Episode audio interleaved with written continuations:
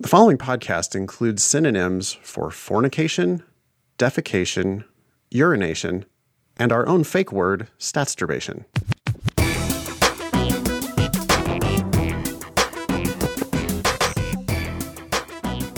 Hello and welcome to episode 291 of the Thinking LSAT podcast. This is a bonus episode. We got a bunch of stuff in the mailbag. We've got an excuse of the week. We've got a pearls versus turds. I'm not sure exactly when this is going to air, but probably sometime during the week of March 29th. Uh, upcoming events include the April LSAT starting on April 10th. The uh, June registration deadline is Friday, April 30th, and that's for uh, an LSAT that's going to happen during the week of June 12th. Um, I'm ready to just dive right into this uh, pearls versus turds. Ben, why don't you tackle it? Sure. So, pearls versus turds is where we take some advice, usually from the internet, and decide whether it's actually good advice, a pearl, or bad advice, a turd. Or I guess we use explicit language, right, on this show. Um, to be very clear. so, shitty advice. yeah. And there's a lot of shitty advice out there, man. The scoreboard right now is 13 pearls against 43 turds and uh, 22 ties, which are basically turds anyway. So, um, this one's coming to us from listener Jacob. What's Jacob have to say? Hello, Ben and Nathan. A career advisor at the university I'm attending is advising prospective law students to take the LSAT backwards. okay. Just don't listen to anything else this person has to say. Yep. Uh, wow. Okay.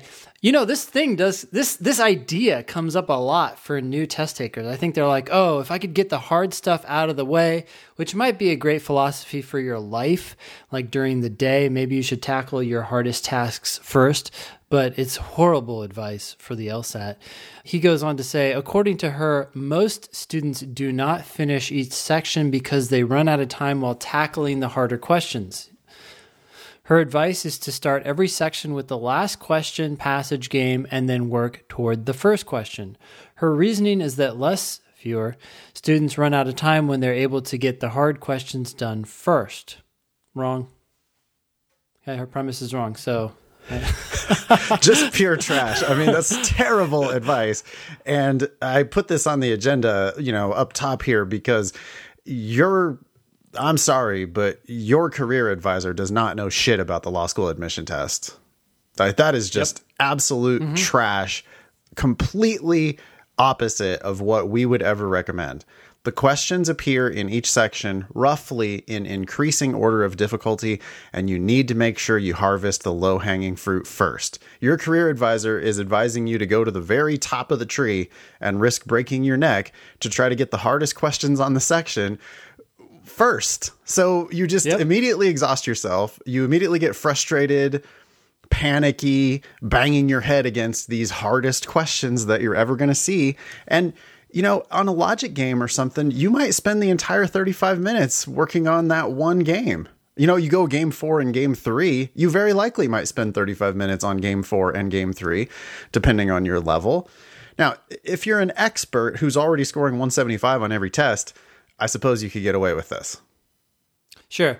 And I love your analogy, by the way. You go to the top of the tree, right? You try to get those not low hanging fruit. Yeah. And then you, you think to yourself, but the low hanging fruit's just down there. I can easily grab it. But re- remember, someone is going to come in and whisk you away from this vineyard, right? They're going to take you off and they're going to say, sorry, you can't take any more fruit out of this vineyard and you're going to say wait a sec i see fruit right there it's an orchard say, yeah, not a vineyard there's no high hanging fruit in a vineyard it's all low to the ground um, that was that was uh thanks for that wait so, I, I, do see that on some level so a vineyard would be like grapes right yes what, which are all low would, is that all that can be considered a vineyard yes it's an orchard oh, come on there's got to be something else you're not a horticulturist. I, but I did grow up in the country. And uh, if somebody says vineyard, I've been to Napa before and Sonoma. And when you say vineyard, that shit's like chest high, probably.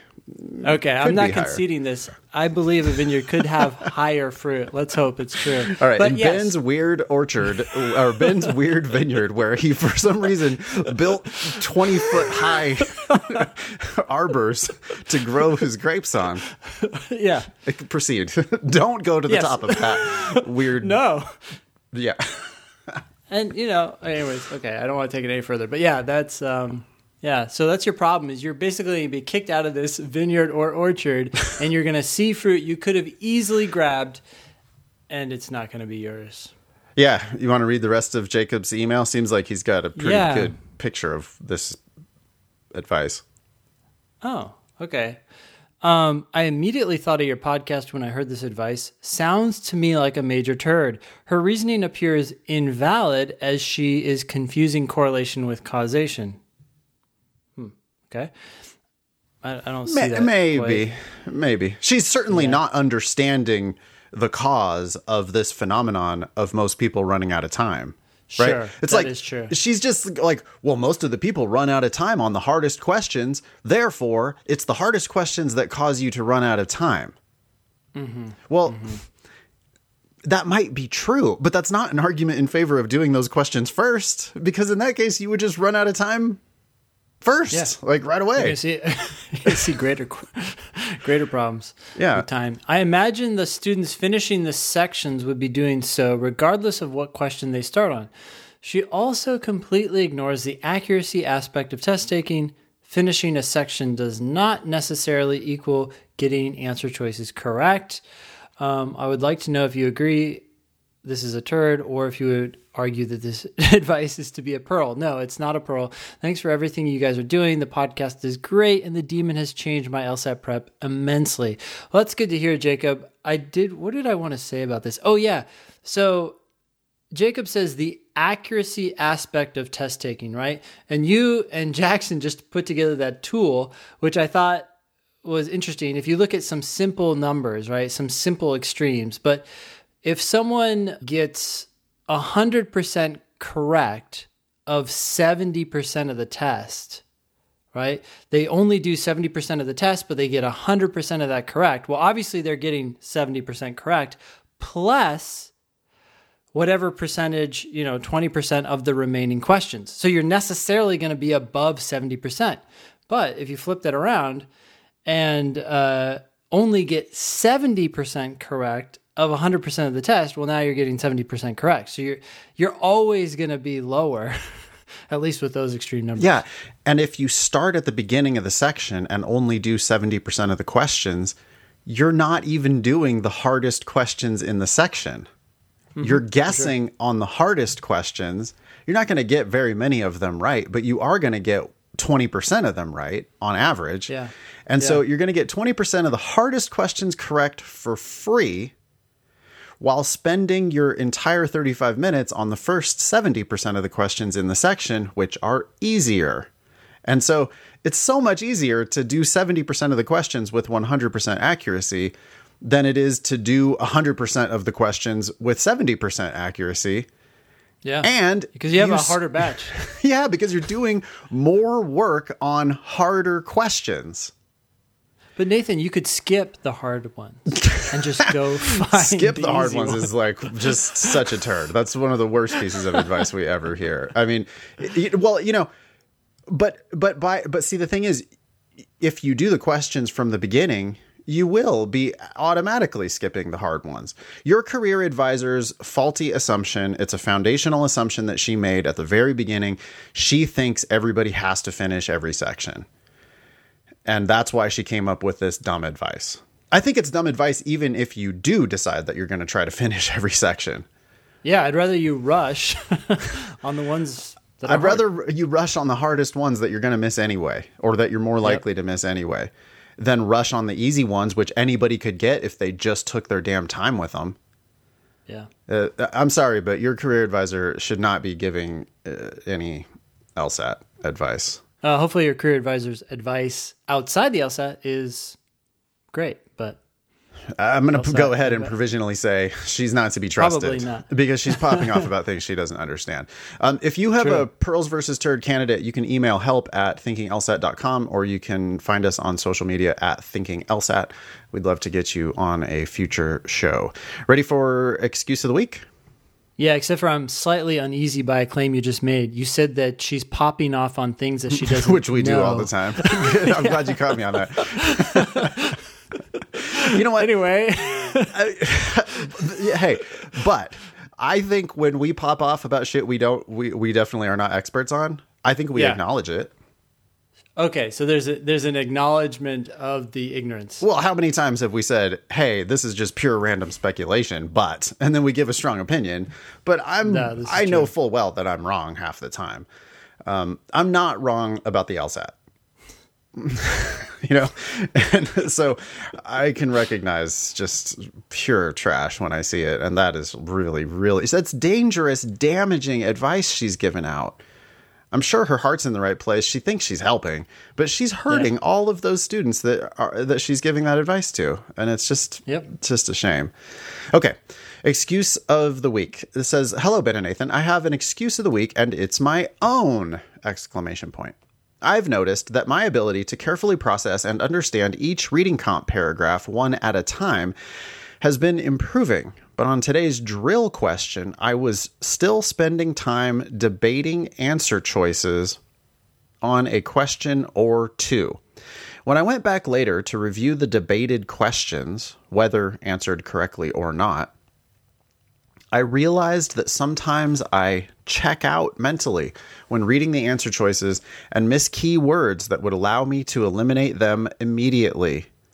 I, this is in italics, excuse myself from giving the answer choices the proper mental attention because I feel, again, italics, finished in accomplishing my goal to spend enough time processing the passage. So basically, checking out on the actual questions, which is where you get paid, you know. So I did such a good job reading the passage that I can now half ass the questions. No. Has that client paid you yet? No, but uh, you know, I'm moving on to the next job. invoicing and I don't I don't whatever. It's it'll all work out. Um Okay. I realize it sounds obvious to say, yes, you must be mentally engaged the entire time, but I didn't realize in the moment that I was checking out until I caught words on my review that did not register the first time around. I know it's dangerous to make an analogy, but it reminded me of a tennis player who works patiently to construct a point into a winning position only to dump the easy overhead into the net at the end. Many thanks to both of you for creating the demon and offering really useful advice for the LSAT and beyond, Chris. Uh, what do you think about that excuse? Well, I first of all, I love this email because the issues that Chris is dealing with are the kinds of things that we want people to be dealing with, right? Not the, oh, I'm starting at the end of the section. And I mean, that's easy to solve. It's like, don't start at the end of the section. But we want you to move beyond that and start getting to a point where you're taking our advice seriously. You're seriously reading the passage. You're doing the best you possibly can. You're still getting questions wrong. And you dig in and figure out what the precise cause is. And I feel like that's what Chris is doing here. It also shows a, an immense amount of self awareness, right? Which is also required when people review. I feel like so many people are unaware of the fact that when they say an answer choice is a better fit, that they're really just not aware. So they're unaware of the fact that they're not aware of the Right. correct explanation for that answer. Right. Right. Last night, I taught two classes back to back. I taught the April 2021 LSAT Flex study group, which is open Yeah. to everybody in the world. Um, anybody can come. Anybody, if you're on our newsletter or anything, you're invited to that uh, group study group that I've been doing once a week. And I, I intend to continue that. It'll up the title will update June 2021 LSAT study group. But um, I love teaching that class. And then I taught my normal Thursday night class back to back.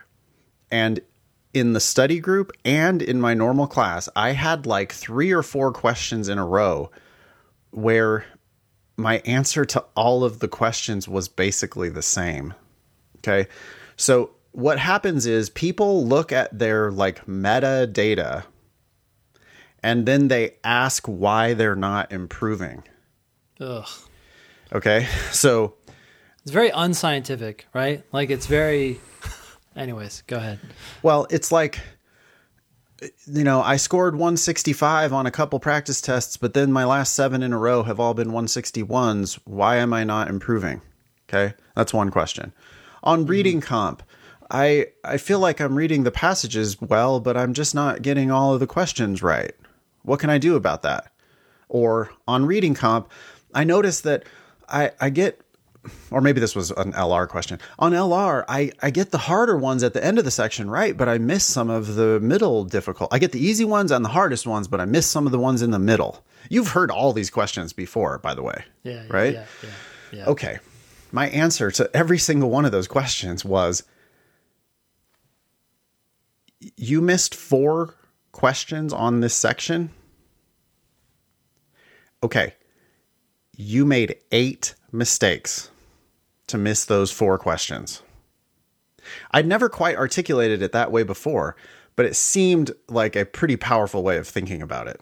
Right? Something about that multiplication where it's like, really, you missed five of the questions you attempted? Well, guess what? that means you made 10 errors. If you missed five questions, at, least, at least that. Yeah, I sorry. I just have to double down on that because like it really is at least right because you're you're definitely making two, and who knows what you did in the passage, and who knows what you did with the question. Right. But for every question you've missed, you Yep. have neglected to pick the right answer, which is its own mistake. Mm-hmm. And you have also picked an incorrect answer. That's Yep. two mistakes to miss one question. So, you know, you might think you did okay, right? You're like, well, yeah, pretty good. You know, I, I finished the section and I missed four. Wait a second. In 35 minutes, you made eight mistakes? Eight documentable mistakes on the page. You picked four wrong answers and you failed to pick four correct answers.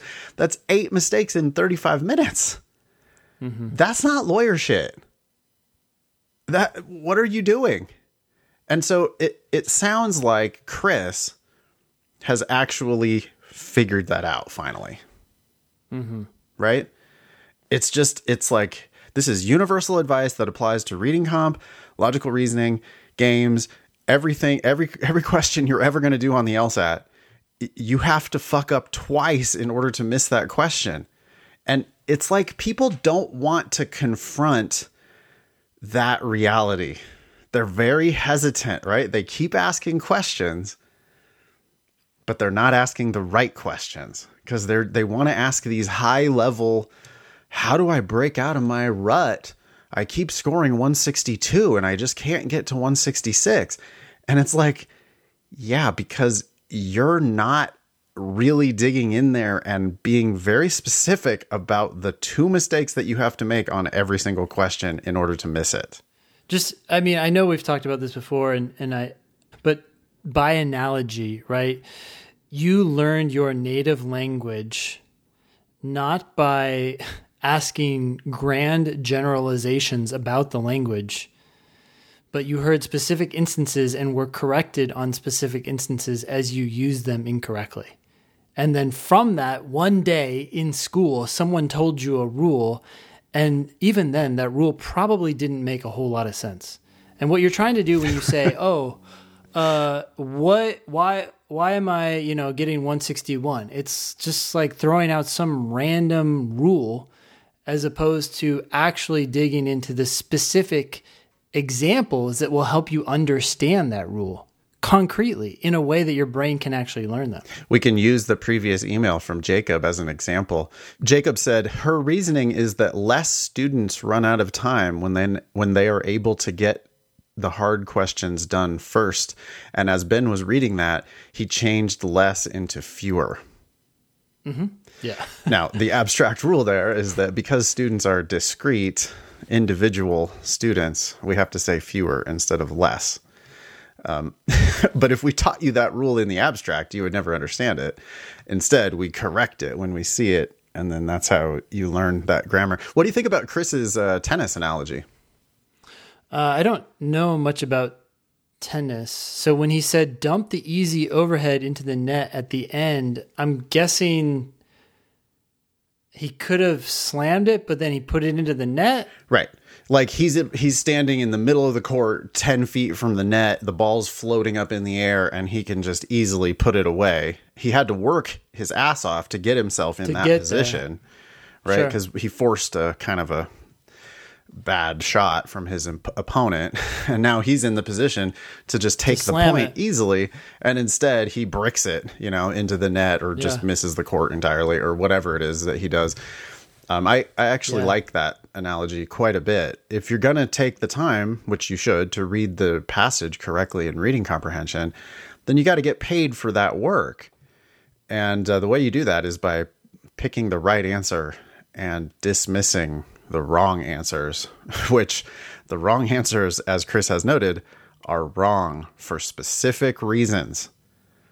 And you gotta you gotta get a little like tough on yourself. It's just not you can't just let that be okay. You know? Yep. Like do you how many times, Ben, have you seen students sort of excuse themselves for that? Where they're just like, well, I, I understood it and I, I, I read it. I, you know, I read the passage really well, but you know, I mean, I missed these three questions because, uh, yeah, on that one, there was a word in the answer I chose that, you know, I didn't read. And so I, I picked it, but it was wrong. and it's like, well, okay, but you also didn't pick the correct answer, which is another Yeah. mistake that you should be thinking about.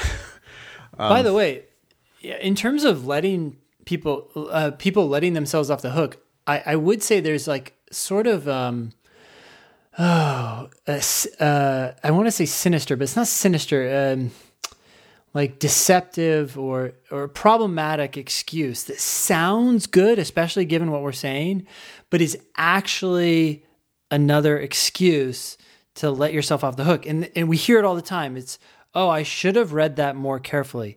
Yes, you should have, but can you tell me why now that is incorrect and why the like you said the wrong answer is or sorry why the correct answer is correct and why the wrong answer that you chose is incorrect like it, it, it becomes an excuse to just like move on like oh if i had just read more carefully i would have gotten it i'm not so sure that's true Well, I think it's probably half true. I think you also need to go deeper into that. Like you, you got to just really confront that pair of mistakes you've made, yes right? Like, like get more specific, spend more time on it. You kind of have to like punish yourself a little bit for this mistake. Mm-hmm. It's just like I'm not, I'm not here for. Well, I misread that. yeah I, I can't help you. I, I, I want to help you. I can't help you if you keep doing that shit. Uh, I just, yeah, I, I didn't like that one word in the in the right answer, so I, I, I, I didn't pick that one, and then I, I just misread the wrong answer I picked. but but i can i can see why it's right now. Oh can you? Okay explain to me why is it better. That's And- true. and that's that it still doesn't come out. They they're saying it. There's there's like this weird dialogue that's going on that's like yes i get it now. It makes sense. Of course that's correct.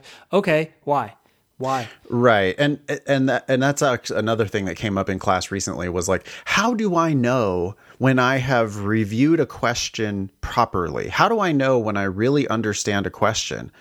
And I said and it like it was funny cuz it like scared the shit out of the class. I was like can you imagine yourself explaining that question to me to my satisfaction?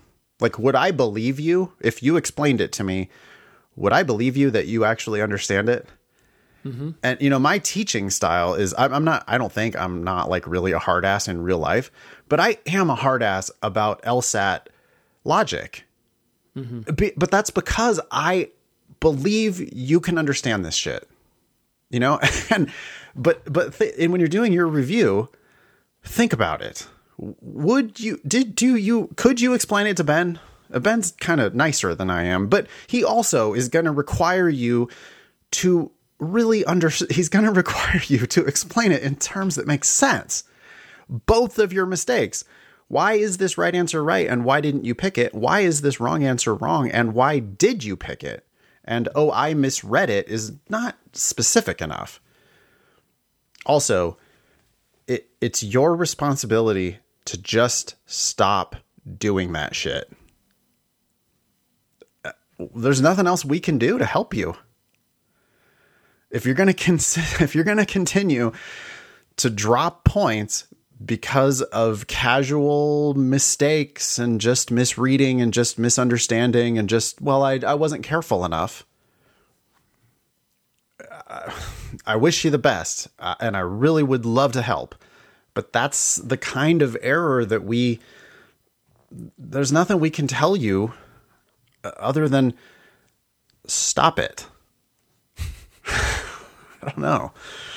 Um, sounds like Chris has learned that lesson, and I, I would bet. I mean, I would bet money that Chris is really going to improve a lot from from that position.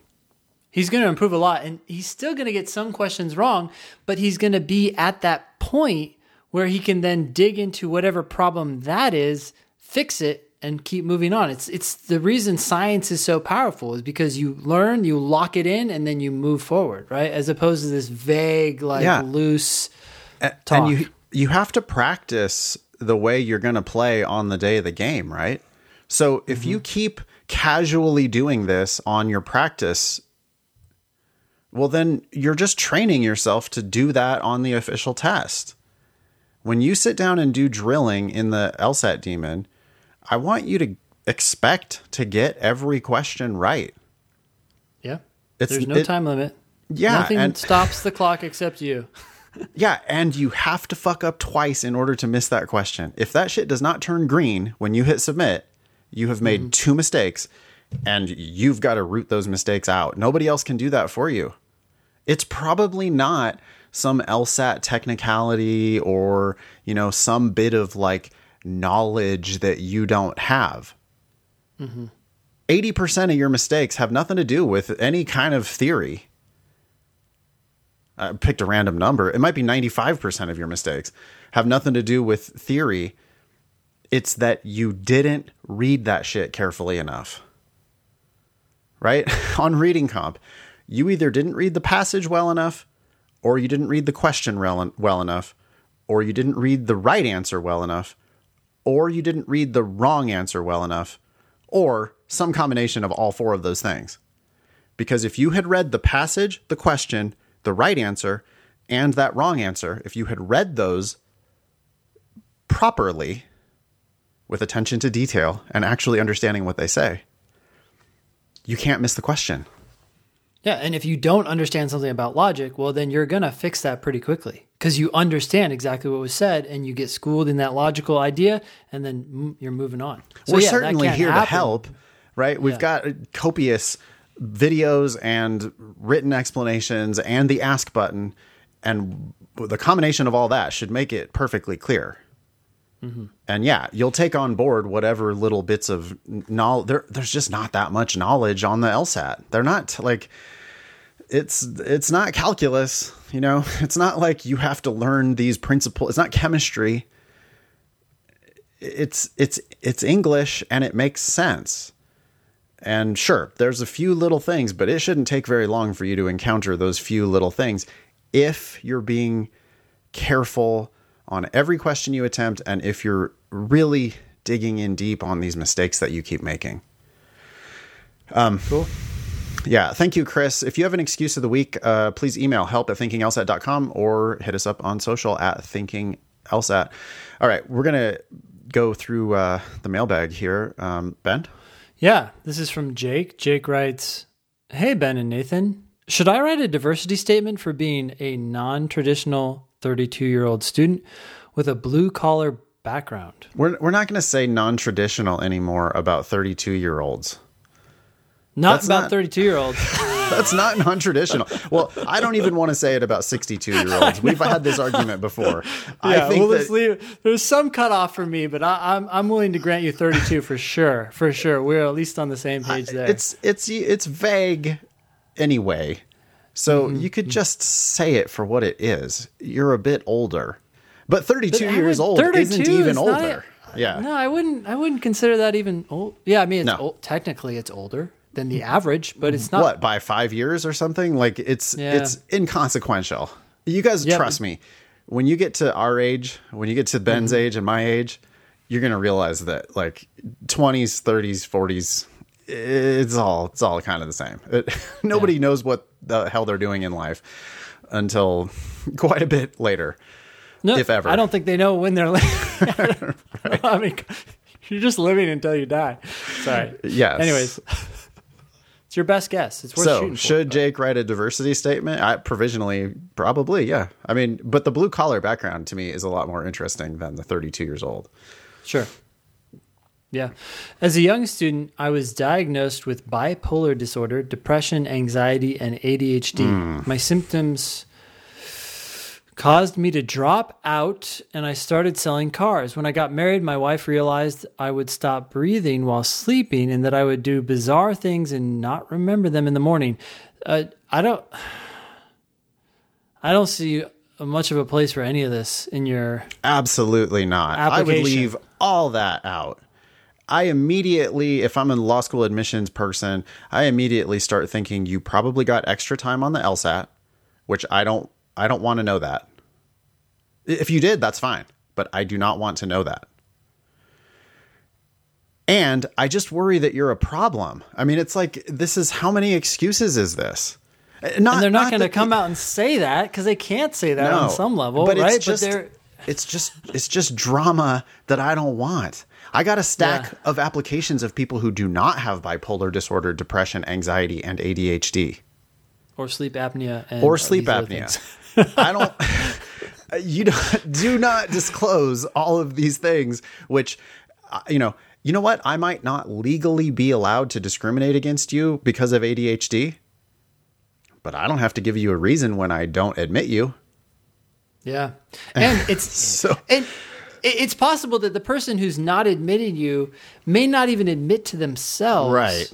Because of the, the, you know the legal ramifications and the the moral or whatever ramifications are so like have beaten back their mind so much that they can't even admit to themselves that that's why they're denying you but they're still afraid on some level and so then they don't and there's plenty of other reasons to deny people that you don't have to you can point to anything you want it becomes rational and it's over yeah uh, stop disclosing these things. It's not real. I don't care. I would rather. I mean, you started. You dropped out and started selling cars. That's awesome. I'd love to hear about you selling cars. Yep. I don't care why you're there. Why are you protesting so much? Why do you like? Why are you ashamed of selling cars?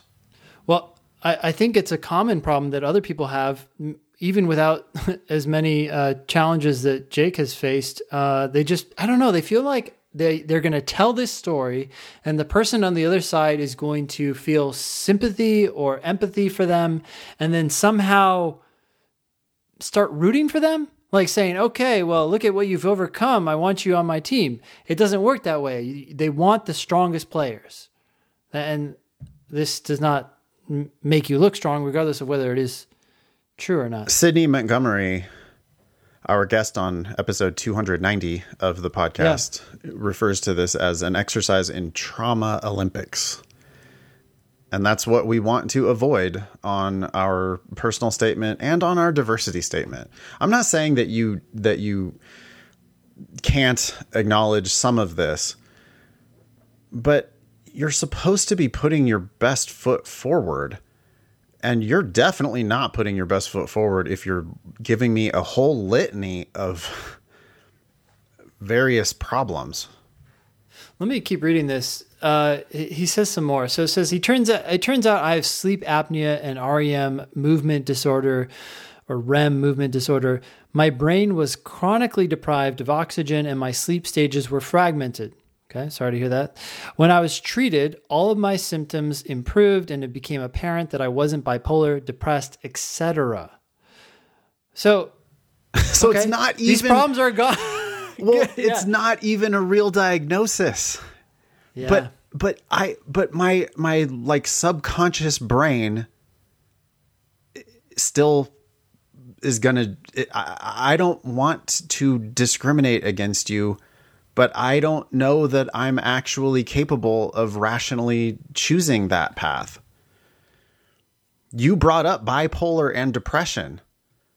Well, and I'm even if you are, link you it's a waste of time, right? It's a waste of time because you, you don't have that many sentences in your personal statement.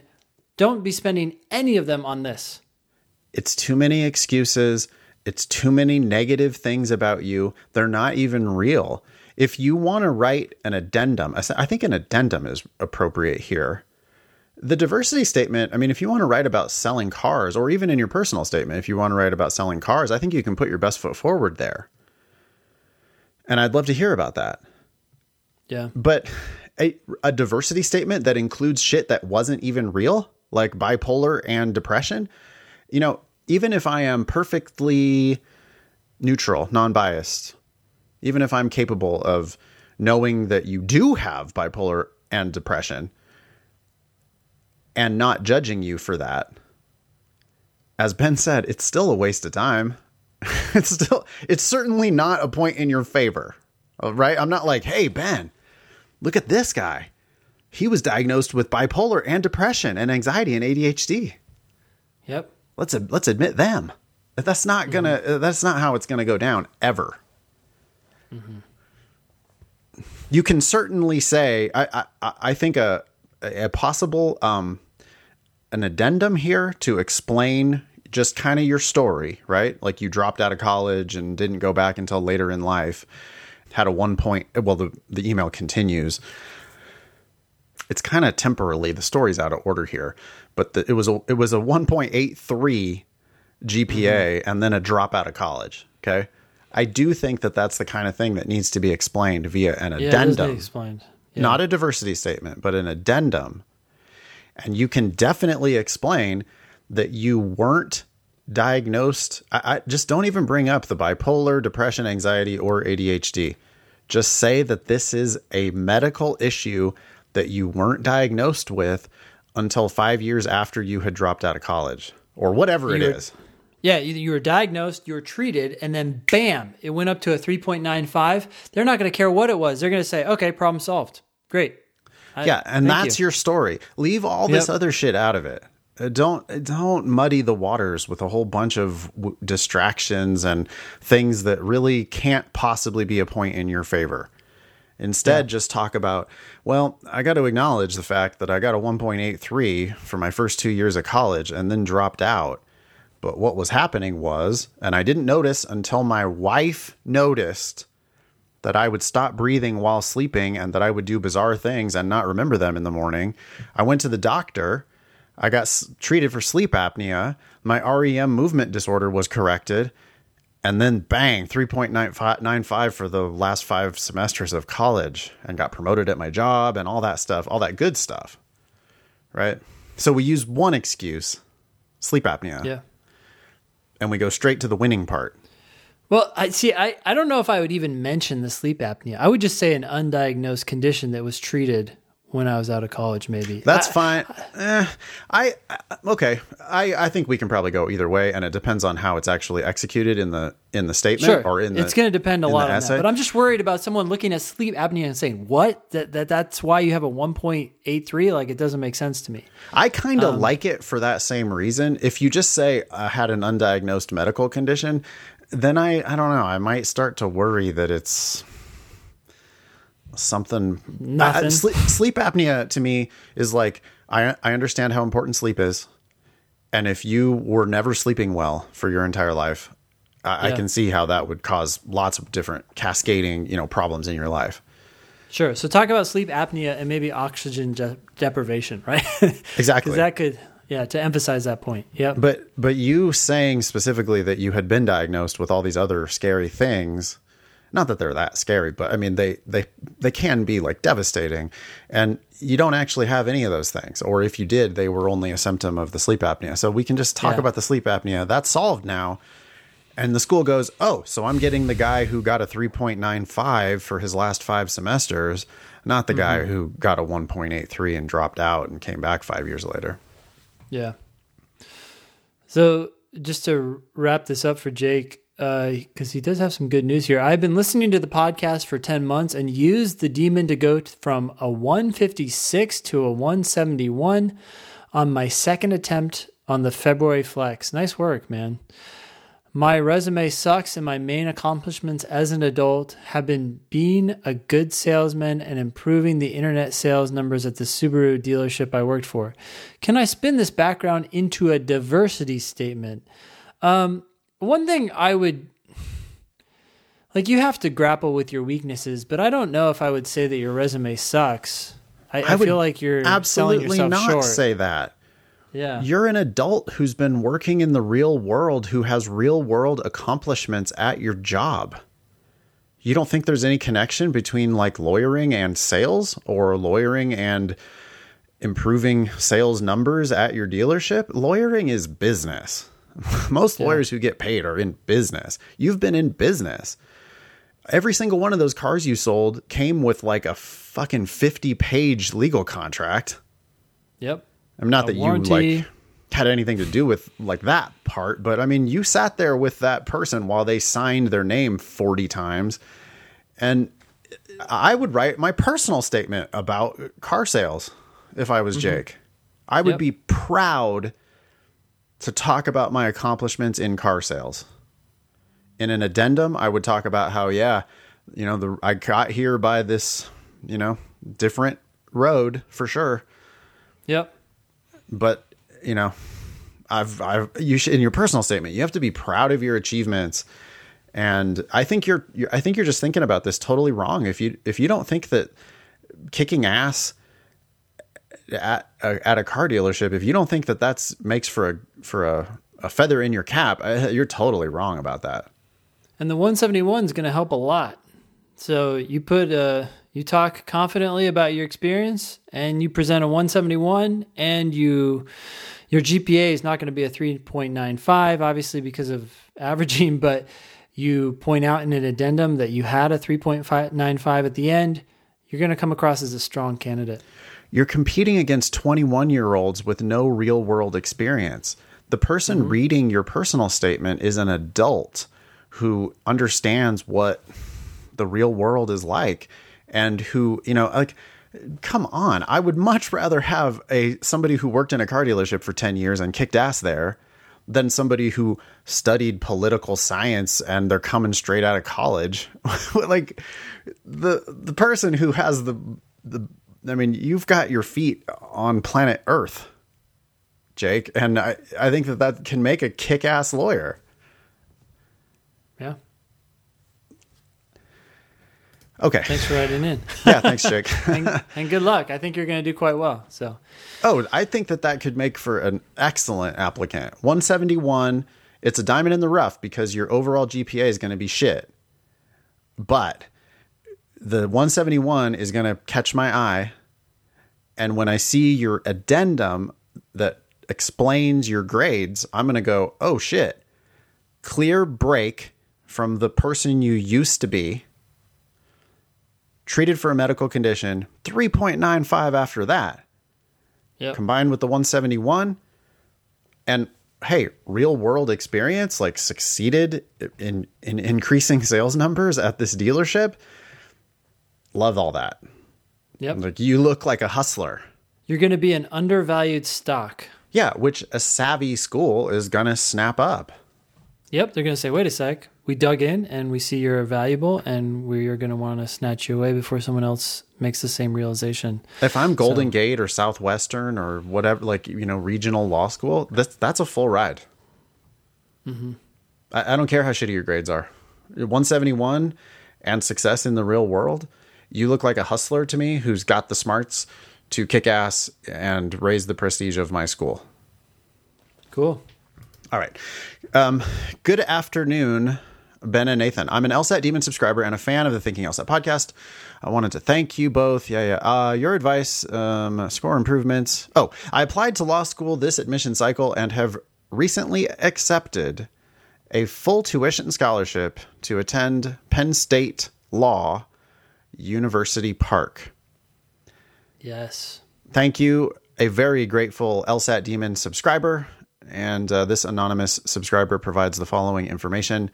Studied for the LSAT for a total of six months. Four of that was using the Demon. LSAT diagnostic score was 146. Average practice score, the month of the official LSAT, was 167. Official October LSAT was 164, so a few points below practice average, but almost 20 points above the diagnostic score. Undergraduate GPA is not that great, 3.07. So 3.07 and a 164 with a full ride to a regional law school, it's like could have worked out even better. yeah, know? that's what I was just thinking. I was like, grateful. I'm glad you're going for free because at least you're not Yeah. breaking that rule. But um, with a 167 average, that means what? Maybe you hit even 170. I don't know, but Have something to. You- higher. You, can't average 167 without like sometimes hitting 170. It's really hard to have that narrow of a range. Yeah. So, and then you you got a 164 in October. Uh, I, I'm guessing that in an effort to apply this cycle, Yeah. you threw in the towel when you could have kept fighting. But, but we don't know the background here. This school could be right next door to their house that they own. They could have three kids. They could be, you know, this this could be the best school for them, and they did get a full ride. So I'm not. Hey, they're not paying for law school. I, is this is this Nathan? Come on, Ben. I'm I'm so grateful when anybody You have a little actually good cop badge right listens. To like- any of our advice. Listen, the big picture here, the, that box has checked, right? Okay. This person is not paying for law school. Yeah, yeah, I agree. They could be getting a stipend, but whatever. Yeah, let's keep going. No, that's excellent. That's very that's very good news. Um, hey, send us your favorite moments from the show. You can help us grow on social media if you send us timestamps from a funny or helpful tip from the latest episode. Um, you can also just ask us any question at any time. Help at thinkinglsat.com or on social at thinkinglsat. You want to take this next one? Yeah, sure. Hi guys! Exclamation point. I just started listening to your podcast and love it so far. I'm beginning my sophomore year of undergrad. Wow.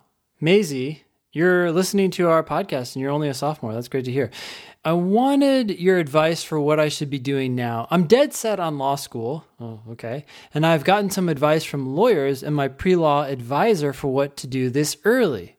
But I wanted to hear from you guys. I feel that it's still way too early to start the demon, which I'll definitely be doing, and want to know what free resources, activities, or brain training that you'd recommend. I know that it may be pretty early to be asking about LSAT studying, but I specifically want to know what I can do now to build LSAT skills and intuition in ways outside a study program.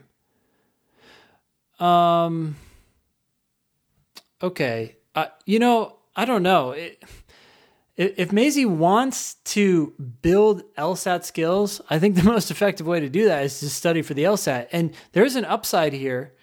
If if you're actually serious about this and you study now and you take the test in six months or whatever, your your score is good for five years. And if you absolutely hate the process, then that might help you dis- question your determination to go to law school before you're that far into your undergrad career so you still have time to explore other options Yeah, if I was your, you know, brother, I would say, or your dad or something, I would say, hey, you're too young to be dead set on law school.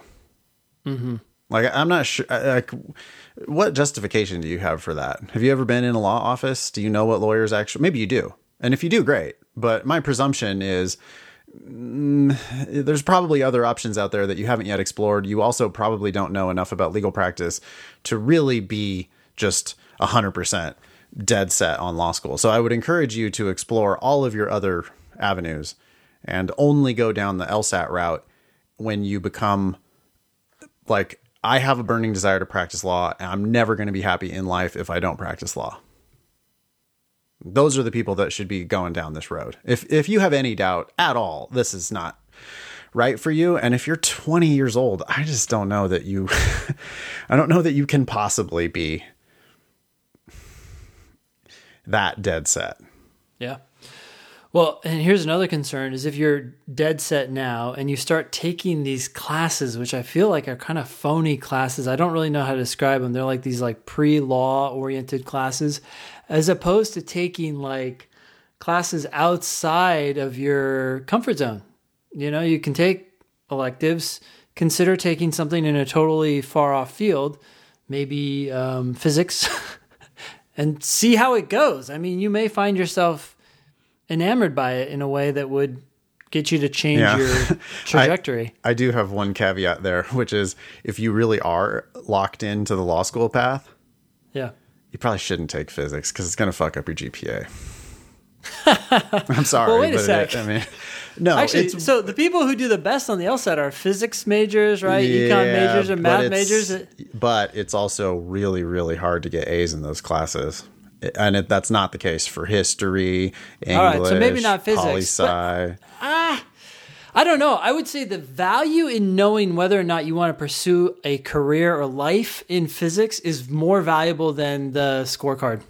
That's true. That's true. I mean, there's other ways you can explore that besides like taking undergraduate classes that are gonna end up on your GPA. You know, the, the LSAC, the system is so fucked up, right? Like, I just got an email yesterday from a student who had two years worth of ungraded work, like went to some hippie school that just gave written evaluations, eh, which is fine. There's nothing wrong with that. I'm sure it was an, actually a super excellent school, but they don't have any way of numerically judging. And then he had 56 credits worth of a 3.95 or something like that. Mm-hmm. And LSAC is not going to report a GPA for him because you have to have 60 credits. Ooh. And so he's going to just have a no GPA, which is fine. The school's going to report you as no GPA. So they don't, I think they don't, they kind of don't care. But the bummer is that 3.95 doesn't get to count in his favor, which it Mm-hmm. clearly would have if he would have just gotten one more graded class in undergrad. Hmm. So there is, you know, if you are really a thousand percent sure, there's some gaming of the system, which is probably in your favor to just make sure that you're going to have a really good reportable GPA. What about LSAT? Well, and then LSAT is, of course, the it's the most important thing you can do, right? Or it's at least equally important for the top 14. Sure. It, it- yeah. So in that case, the guy who doesn't have a GPA, of course, LSAT is going to carry more weight, and as long as he's above the 75th percentile, I think the school is going to be like, "You're you're in." But boy, if he had had that 3.95 to go along with his 170, whatever, then we're talking about all of the you know top most elite schools. I, I want to give Maisie a couple other little bits of advice um, Okay. you know to to actually answer your question i specifically want to know what i can do now besides the lsat to build lsat skills and intuition the only thing i would ever recommend is just read books don't really care what you read read books one more thing maybe take a couple classes in like economics Sure. Those are also hard though. All right, they're gonna fall into that category. basic of- economics pretty easy isn't it i found micro and macro to be like really for like take the econ classes for business majors you'll learn plenty like take business classes business classes are easy i was a business major Oh yeah, I agree. They're easy. I just wonder if they then lose their value. But um, i think Yeah. you still learn quite a bit of practical stuff that a lot of times uh, when we see 21 year olds like they don't know what profit is sure. you know but I mean, I would last- love for someone to take an econ class. I, I'm just saying. It, Yeah. I think that they're generally perceived as, as more challenging. Even don't even take the super hard one that requires you to do differential equations or whatever. Like take Yeah. the easy one. take the take the econ for dummies class. That could be, I think, super helpful. I think that could be just as helpful as the one that requires calculus. I mean, it, there's just there's you're going to get the general gist of things, which the boy the LSAT when they start talking about economics, it's not on a very sophisticated level, right? It's very very basic. The other thing I would say, Maisie, and this is probably the opposite of what you're hearing from your pre law advisor, it is not too early to start prepping for the LSAT. I don't think it's too early at all. If you're going to go straight through from undergrad to law school, the uh, K through JD, as they call it, if you're going to go, if you really are going to go straight through, if you 100% have made up your mind and you're going to go to law school, start. I don't see any reason not to prep for the LSAT right now. You can get it done while you're, you know, maybe your summer breaks or whatever. You'll have multiple chances. You'll have all the time in the world to prep, multiple chances at the official LSAT. Your score is good for five years once you take it. Yeah, and you won't be in the situation that Grateful was in, taking the test in October and trying to decide whether that's your last time to take it or not, because you can take it whenever. Thanks, Maisie. Thank you. Howdy, A. Dot, Ben, and Nathan. In short, when is it okay to pay for law school? I had full freight paid for on merit based awards for both undergrad and graduate school. I've always had an innate aversion to paying for schooling and hope to continue the streak. What are the edge cases where you would say that it is allowable to bet on yourself via paying for part of the cost yourself. Would you consider doing so for no schools whatsoever, for Yale, Stanford, and Harvard only, or would it expand beyond those three? For context, uh, I'm new to studying for the LSAT. My cold practice test was a 169. Most of my difficulty on the practice tests comes in the games, which, as you note, are the most learnable. Thanks for the podcast and praise the demon. C. P.S. When question, this is a question for you, Ben. When the questions in the demon become harder, are all question types represented roughly equally in each difficulty level? I was curious if certain question types show up less regularly in certain regions, since question type may be correlated with difficulty.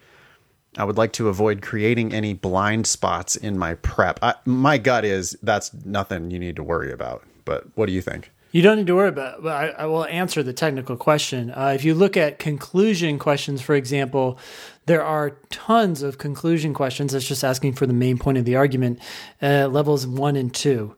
There's a handful at level three, and I think there's like one level four and probably one or two level five conclusion questions. They they're just not that they're just not that hard. hard to make hard right? Like it's, it's it's not easy to make them difficult. And so you're not going to have a blind spot because if you can identify the conclusion in some of these harder level five questions um, sometimes that's what makes them hard even though it's not a conclusion question so the lsat is gonna show you what your problems are if you drill in the demon, the demon's automatically going to keep track of what you need to work on and it's going to just give you those questions. You don't have to think about anything. You just hit drill and work on the question. That's it. When you do timed sections, I mean, the two you're missing per section, well, those are the ones that you need to give some attention to. I don't care what their difficulty level is. I don't care what their question type is. I care why you missed that one question. And I think yeah. that's all you really need to to worry about. Um, let's address the first question: When is it okay to pay for law school? We had, you know, we again we had Sydney Montgomery on the last episode of the show. She turned down UVA to go to Harvard. She turned down a full ride at UVA to go to Harvard. But but in her case, I think it actually does qualify. One because it's Harvard, which does open doors, you know, that nowhere else possibly or Stanford or Yale would open. Yeah, this is this is the exponential increase in value at the very top. At the very, very, very, very top. top. Right. Yes. Um, where you know presidents of the United States come from. Um, sure. And and so an exception can be made there. Another reason why an exception can be made is because those schools do uh, need based scholarships, not merit based scholarships. So she uh, did not get the merit based scholarship from Harvard, but she got need based help and she knew she was going to be in their extremely robust LRAP program. Yeah. And so, like, she had the finances like calculated in advance where it actually made sense for her. If you're literally deciding between paying for Harvard or getting a full ride to UVA, for one, you can't go wrong anyway. Nope. Can't. For two, there might be reasons why you would choose the truly elite school. Yeah. The the problem is people then extrapolate this to to to um, non-analogous choices. Right?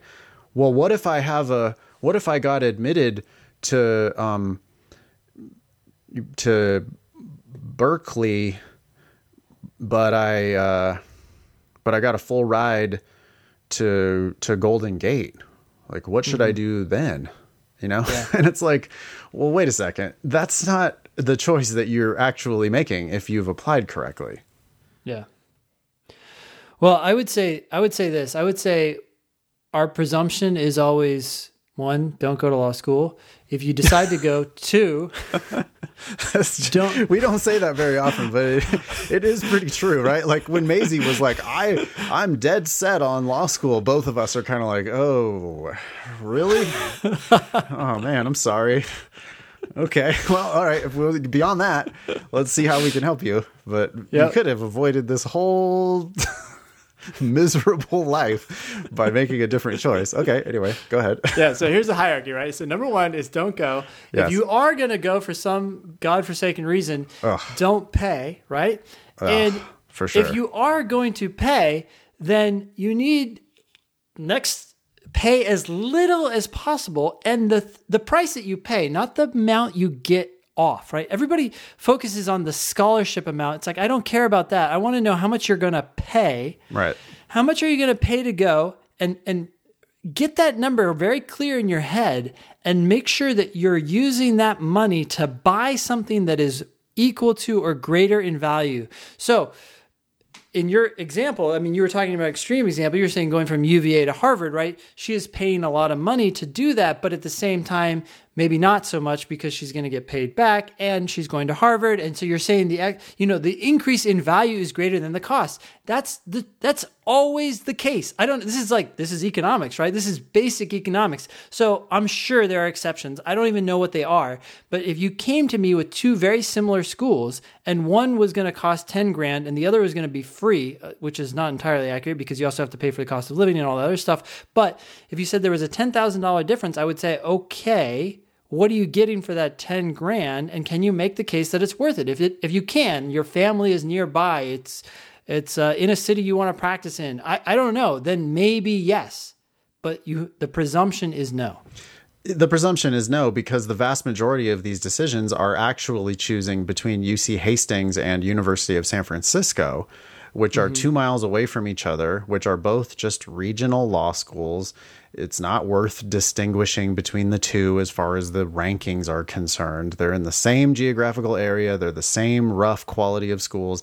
And in that case, you might be facing a full ride offer from USF and no offer or a real small offer from Hastings. And when you're asking that question, you know, is it worth $30,000 a year more yeah. to go to Hastings? My answer is absolutely not.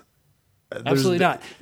No way you can show me the math that makes that work out. It's just not going to be not possible. Yep. And and the, the, metric that most people use is they look at the rankings, right? And so they say, "Hey, well this school is 43rd," which is not true because just last year was probably 37th.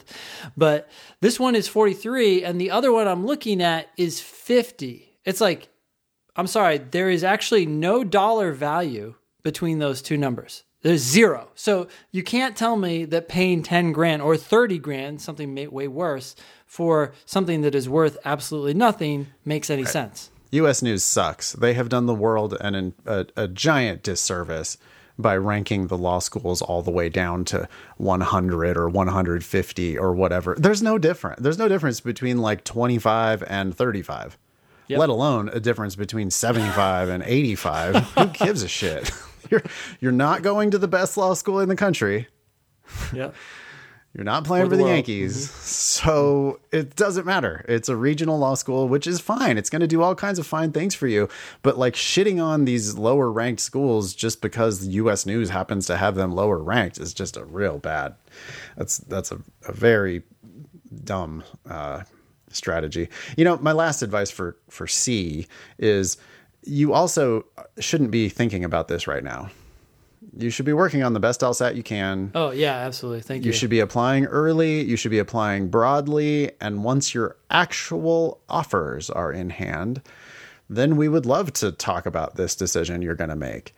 But you, we can't make this decision in the abstract. There's no hard and fast rule. I'm not going to say, well, of course you can make an exception for Harvard, Yale, and Stanford but nowhere else that's uh, that's not going to be my advice we we have to look at the actual offers in hand it's like put this in a dating contest or context right like it's like oh what, what if I meet two people? One is more attractive and the other one's nicer. But I mean, how much more? Like, I, I, what, it's like, give me the two people and then we can talk about it, right? Like, it, right now, there's just no.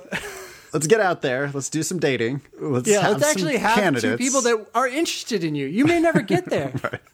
This theoretical deciding what you're going to do five years before it actually happens. Yeah, I mean, I appreciate C's question. I'm glad Sorry, you wrote C. into the show, but it is, you know, we're stats debating, and uh, we need another word for um, absterbating. Yeah, absterbating. Yeah, or sc- something about schools. Yeah, or scholarship, right? So it's it's not just your application; it's it's the acceptances that you've received, your offers, your obsterbating. before they're ever even in hand. Yeah,